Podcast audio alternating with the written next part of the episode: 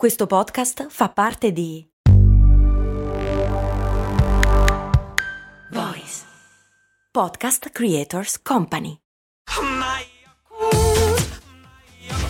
Se a volte ti senti così, ti serve la formula dell'equilibrio. Cult Balance, 20 miliardi di probiotici LCS più la vitamina D per ossa e muscoli. Grazie a Nico e grazie a Fabio che insieme agli altri patron rendono possibile cose molto umane. Cose molto umane. Qualche puntata fa, la 135, quella sui pensieri ossessivi, partivo dicendo: pensate a che parte del corpo vi prude in questo momento, perché vi prude sempre una parte del corpo, se ci fate caso.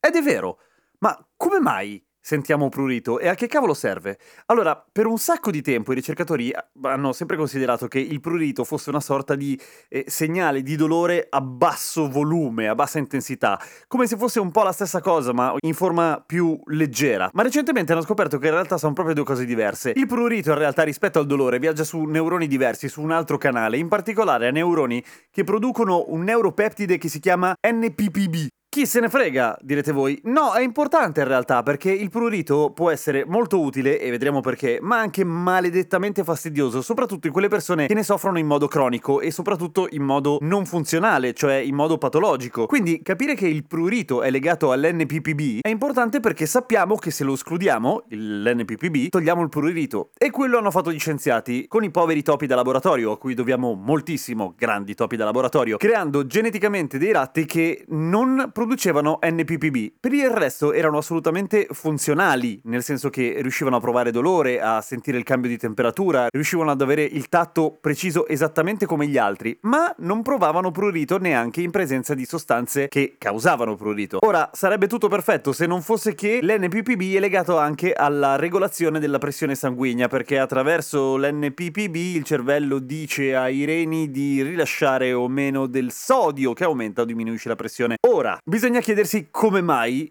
a noi umani e agli animali, un sacco di animali, direi tutti gli animali, insomma, prude il corpo in alcune situazioni. Beh, il prurito in realtà ha una funzione evolutiva importantissima. Ci avverte ad esempio della presenza di qualcosa di leggero ma pericoloso, che non ci provoca dolore ma che è il caso che ci leviamo di mezzo. Per esempio un sacco di bacherozzi che ci possono pungere, ed è il motivo per cui appunto siamo molto sensibili al prurito, o sostanze irritanti in generale.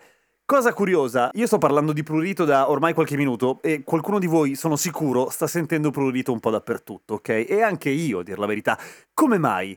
È un po' come la puntata dello sbadiglio, fatta molto tempo fa. È contagioso il prurito. Lo è per noi esseri umani, lo è anche per alcune scimmie, perché ha un senso anche quello. Cioè, se io vedo il mio branco che si gratta, è meglio che cominci a grattarmi anch'io, perché potrebbe essere che ci sia una sostanza irritante nell'aria, oppure che si stiano diffondendo dei parassiti che è meglio levarsi dalle scatole, a volte anche letteralmente, perché, appunto, è meglio. È più sano. Ovviamente completamente diverso dal discorso di chi soffre di dermatiti o di allergie eccetera, che sente prurito continuamente e che non lo avverte di una beata mazza, ma quello è un altro discorso. Però l'NPPB è una cosa buona e giusta, per cui grattatevi, va bene.